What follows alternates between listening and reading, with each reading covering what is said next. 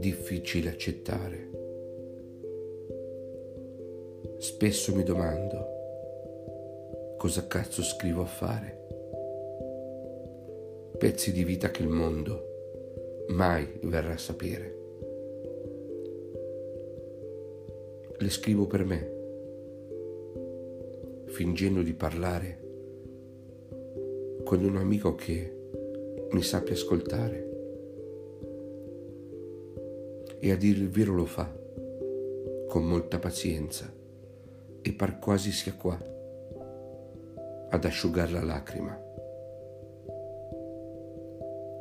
Difficile accettare che il vuoto ti comprende, mentre l'amore tace, pur sputando sentenze.